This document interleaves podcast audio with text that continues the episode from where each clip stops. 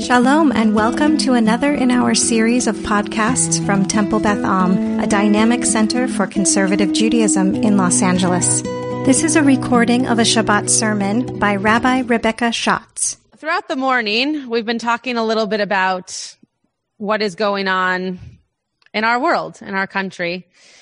I waited until the absolute last second to try to figure out what I was going to teach on or speak about this morning because I was hopeful that there would be some kind of anything, something that I would know by the time I was getting ready to to teach or to to preach. So there wasn't. And I started to think about what is the message regardless of if over Shabbat we find something out that this Parsha can teach us. So I prepared this all before this morning, obviously. And there have only been two times in my life as a rabbi where I've left the news on in my home.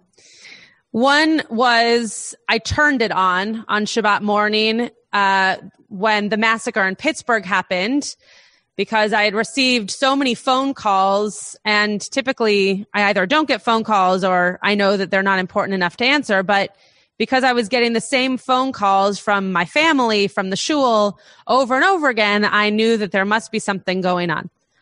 So I answered the phone and I turned on the news, two things that I typically do not do on Shabbat. And yesterday, Cantor Troni and I were actually talking about this when we left shul last night. I left the the news on because I had a feeling that there could be some news, whatever it was. I didn't know that that it would be the kind of news that we received this morning, but I assumed something like maybe Arizona would be called or Nevada or something. I, I thought that there might be something for me to know before I stood before our community. And I wanted to make sure that I was aware of it. So in my spare room, I have the TV on still to CNN. Uh, and I heard the news this morning as I was getting ready. There is something really remarkable about the way that our country works democratically. The fact that we're standing by our phones and our TVs and our news sources and just waiting for one ballot after another, after another, after another to come in. No matter which way it goes, we're sitting here twiddling our thumbs, waiting for ballots to be counted. That's remarkable. It's remarkable that we are a country that really believes no matter what people are saying, we really believe in every voice being heard. We believe that everyone has the right to vote and the right to be heard. And yet we're a very divided country. On Wednesday morning, I saw a graphic of the United States. By the way, how many of you are so happy that you went to bed on Tuesday night? Right? I keep thinking, I keep thinking, wow, I thought I was going to stay up to hear something. I would be awake. I would have been awake for the past five days. So I'm very glad that I decided to go to sleep. But Wednesday morning when I woke up, I saw a graphic that Chava Mirel, who's an artist who was here for Kol Tefillah last year, and we sing a lot of her music, had posted on Facebook. And I don't believe that she came up with the graphic, but it was a picture of the United States as it stood that morning with the blues and the reds and the not yet colored states. And there was a broken heart on top of it there was a blue side and a red side. And, you know, just like those friendship bra- uh, necklaces where there's a squiggly line almost where they come together, it was broken apart. And it was such a basic graphic and yet one that really, that has stuck with me uh, for the past few days and that I keep going back to in my mind. As I've said a few times now this morning, it doesn't actually matter how you voted um, in this particular conversation, it it matters that we are a country that cannot come together even if we have different beliefs, and that's that's destroying our country. That's destroying us as people. We're not able to listen. We're not able to ask questions. we're not able to feel for the other side, as I mentioned before, Az Yashir, when they might not be as excited as we are. So I prepared this before this morning, but what I want to focus on is how in our Parsha we talk, we see actually about brokenness. We see this moment where Hagar is sent away by Sarah. Why is she sent away? Well, it seems as though she's sent away because she's jealous. She's jealous that there is now another child who is going to somehow take the attention of Abraham, her husband, their father. And she's worried as to what will happen if Hagar and Ishmael stay in the same household as Isaac and Sarah and Abraham. So I have sources in front of me. And again, because this came out later than the bulletin, I'll tell you what the sources are. And if you would like to look them up, you're more than welcome to. Last week, Rabbi Shapiro and I talked in our Parsha class about how Avraham and Lot split. How Avraham says to Lot, at this point, because there could be strife, there could be a moment of tension. There isn't yet, but there could be, we're going to separate. And what Rabbi Shapiro and I discussed is, was it too soon? Or was it just the right time before disaster struck? Right? Because we all know in our lives when there are moments when we say we're going to take a break or we're going to move apart. We're going, we're not going to talk for a few days because that will save our relationship. Sometimes that's helpful and sometimes that's detrimental. You never go back to the way that you were before that break. So that in the back of your minds, knowing that that happened in last week's Parsha with Avraham and Lot, we see it again here with Sarah and Hagar. That instead of keeping that which is uncomfortable or that which is unknown or that which you disagree with in your home, you say, please leave. Because if you stay here, I'm going to have to contend with the fact that we don't agree, that you are going to drink from the same well that I am and I don't want you to take away from something that is mine. My husband, my child, my home. So I need you to leave. So Hagar and Ishmael are sent away. So I'm going to read some of these verses and then we're going to listen to, a, to some of our commentators in their interpretation of the story here. So in Genesis 21, uh, chapter 21, sorry, verse 9, it says, Sarah saw the son whom Hagar the Egyptian had born to Abraham plain. Now, interestingly, and we're not going to talk too much about this, but Jennifer, I love that your dog is the, one of the main things I can see right now. The interestingly, the last verse here that says metzachek does not mean playing. It means laughing. And it's the same root where Isaac's name comes from, Yitzchak. So the rabbis love, and again, not, we're not going to focus on this today, but I couldn't help but point it out. The rabbis love that metzachek means from tzchok, from laughter. But if you want to put a yud in there, it could mean from Isaac. Right? That there was some kind of laughter against him, making fun of him, jealous of him, whatever the case may be. Metzachek. She said to Abraham, Sarah said to Abraham, cast out that slave woman and her son, for the son of that slave shall not share in the inheritance with my son Isaac. What do we notice here? Well, she doesn't say your son. She says her son. So already, even before she says leave, she's making separations. She's saying, this is mine this is yours, and dividing it out. The matter distressed Abraham greatly, for it concerned a son of his. Abraham is still thinking middle of the road, right? He's still thinking, this is part of my family. How can you get rid of this person who you told me to have a child with? Right? This is someone who, who you, Sarah, told me to, to make sure that we have an heir, to utilize her as our handmaid, and to have a son with her. And now I have a son. And you're saying it's only her son? No, it's my son too. So he becomes extremely distressed over the fact that part of his family, part of their family is about to leave their home. God then says to Abraham, do not be distressed over the boy or your slave. Whatever Sarah tells you to do, do as she says. For it is through Isaac that offspring shall be continued for you. So God is basically consoling Abraham and saying, for shalom bait, for peace in your own home, listen to your wife. Right. There are many jokes that can be made here. You can all be making them in your head. Listen to your wife. And you should know that whatever happens to them, I'm going to take care of them. But Isaac is going to be that son for you. You're not getting rid of someone who was going to be the, the main inheritor of your, of your blessing. You're not doing away with that blessing that I promised you. You are doing away with another son who will be fine, who I'll take care of, who will have other people. But your son who will still be in your home will be okay. All right. As for the, the son of the slave woman, I will make a nation of him too, for he is your seed. Okay. So I, I interpreted a little bit past what we had already read, but that's exactly what I just said. So we're going to pause here for a moment and we're gonna we're gonna look at a few of our commentators. First of all, I want you to just imagine for a moment this happening in your in your life.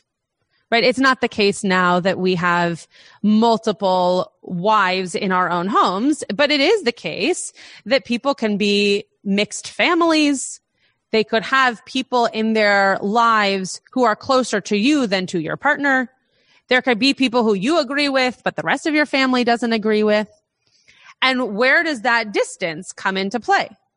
Right? Where is your uncle Shlomo, who you have a very close relationship to, but your father doesn't speak to?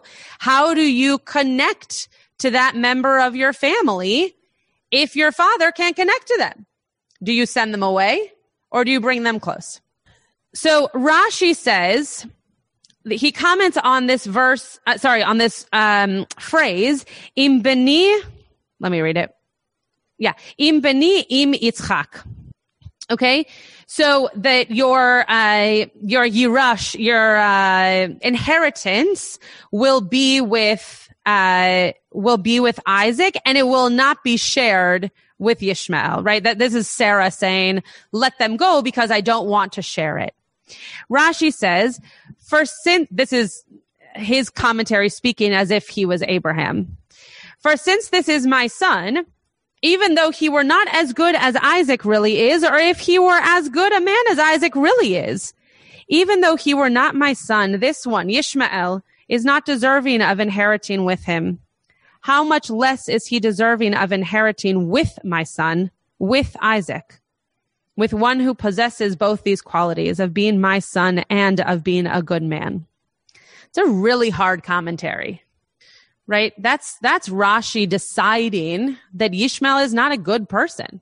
Now, Rashi obviously knows the rest of the story, knows what comes from Ishmael and knows how much trouble that provides for Jews later on, or for Hebrews, I should say, later on.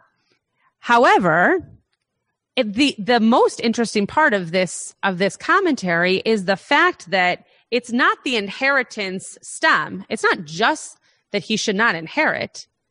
It's that he should not inherit alongside Isaac, that they should not somehow be seen as equals. It's deeply troubling. Why not? Why can't they both get the same um, get the same inheritance from their father? If their father loves them both, why not? Okay.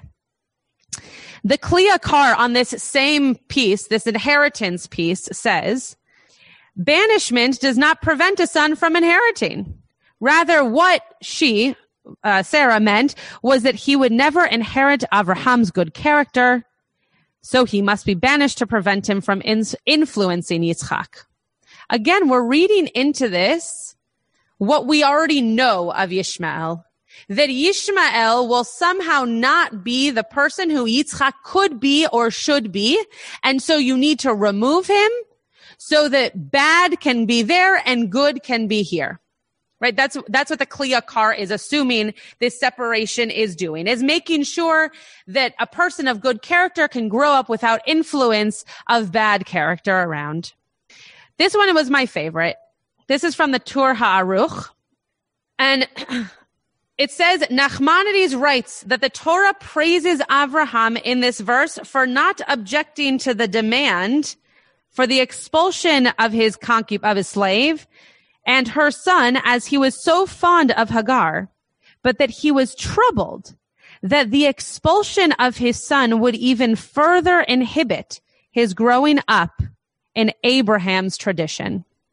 This, this to me is what is so, so, so connected to our world right now.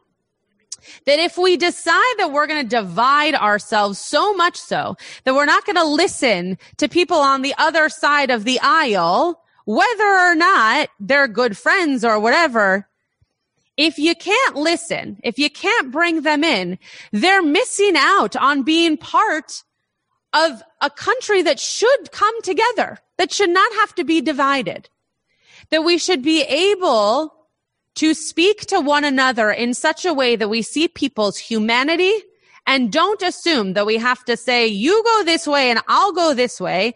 And we'll both decide that we're right, but we'll never be able to meet in the middle. Now, I'm not trying to say that if again, I'm at this point, at this moment, right this second, I'm not trying to speak about our government currently. I just want to make this point. I am not trying to say that if you don't believe with someone who believes in something different than you and you think that it is causing harm to people, I am not saying to welcome them in and say, wow, how lovely your opinion is. And let me hear more about that. Let me see how I can help. That's not what I'm saying. What I'm saying is that the conversation doesn't even happen to start talking about what a person believes in because you assume if they wear this paraphernalia or they voted this way or they speak like that, that obviously we shouldn't talk to them because they're different than I am. But what the Tur HaAruch is saying about this moment of separation, of pushing Yishmael away, is that he's no longer even considered part of the same traditions, part of the same culture, part of the same customs, part of the same world. And that is detrimental to their family. It's detrimental to Abraham's family because they become divided in that moment. So what happens next?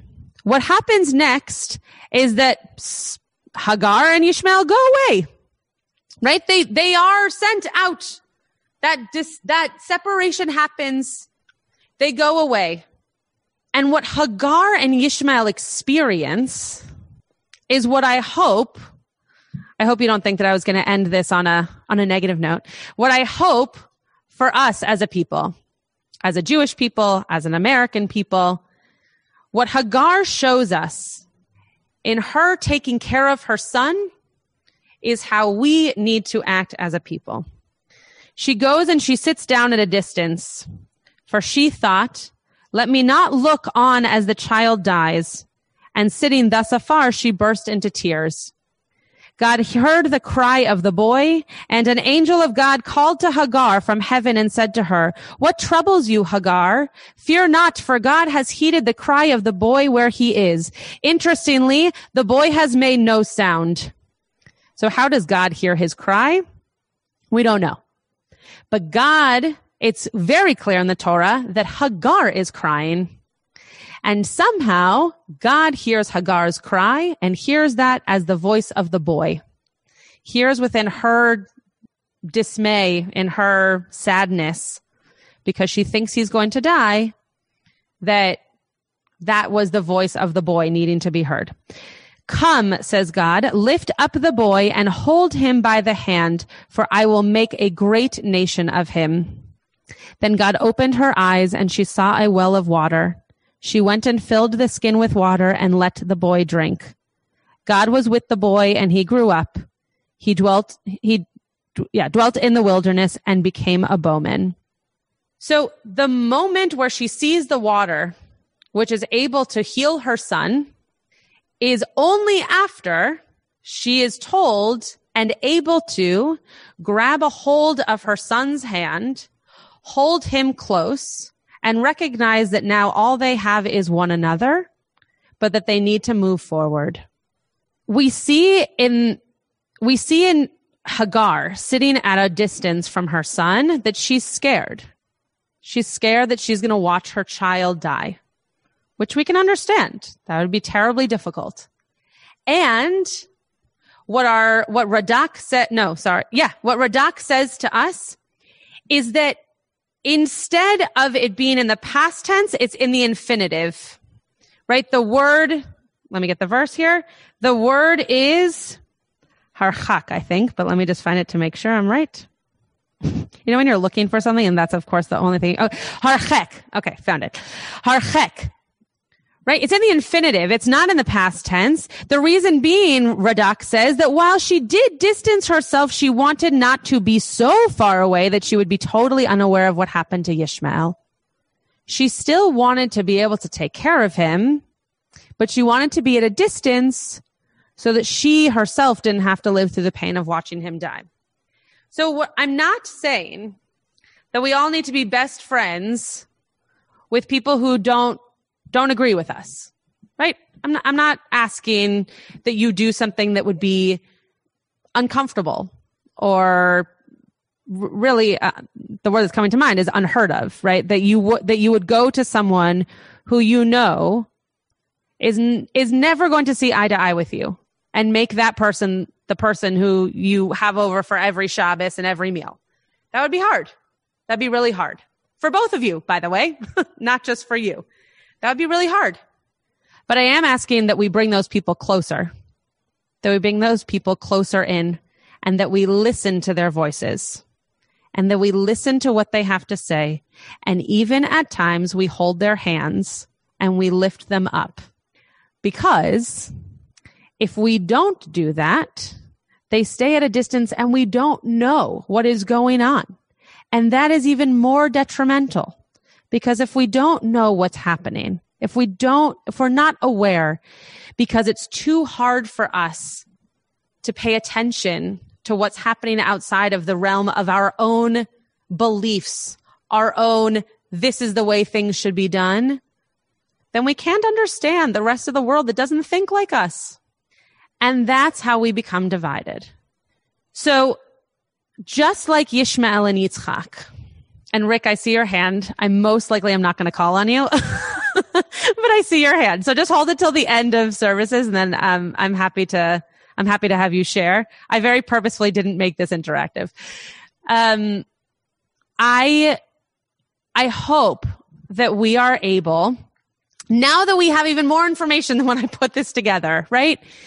I hope that we are able as a people to imagine what it would have been like had Yishmael and Isaac been in the same home. They would have had disagreements. They would not have believed in everything the same way. They would have still gone their separate directions to become the people that they became, but they would have been in the same family and they would have been taught the same virtues, taught the same values, taught the same customs, celebrated Shabbat the same way. And those things are the things that bring people together. I often do not agree. I shouldn't say often. I sometimes do not agree with my siblings but they are still my best friends. Right? This is not about needing to agree on every item. It's not. It's just not. But it is about listening and it is about questioning and it is about wondering how you can be at a distance and yet hold someone's hand.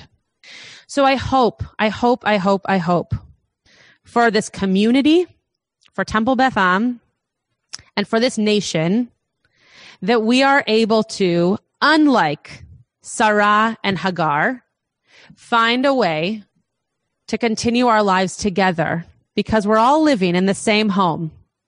And we just have to figure out how we're going to listen to the other person to make sure that that home stays one that is united and one that believes in the ideals of being a community. Being here with you this morning has been more nourishing to me than I could have ever imagined. And again, I don't know how you voted and I don't know if I would agree with you or not agree with you. I don't know. And that's okay. but we're in community and I'm looking at your faces and we're able to pray together and we're able to sing together and we're able to agree that this is important. The community is important. So please, I really, I'm begging you, please allow this to be a time of unity, of listening. And with that, Shabbat Shalom. Thank you for the thumbs up, Karen. you have been listening to another in our series of podcasts from Temple Beth Am, a dynamic center for conservative Judaism in Los Angeles. If you enjoy these podcasts, we invite you to write a review on the Apple Podcast site or wherever you get your podcasts. For more information about Temple Beth Am Los Angeles, go to tbala.org.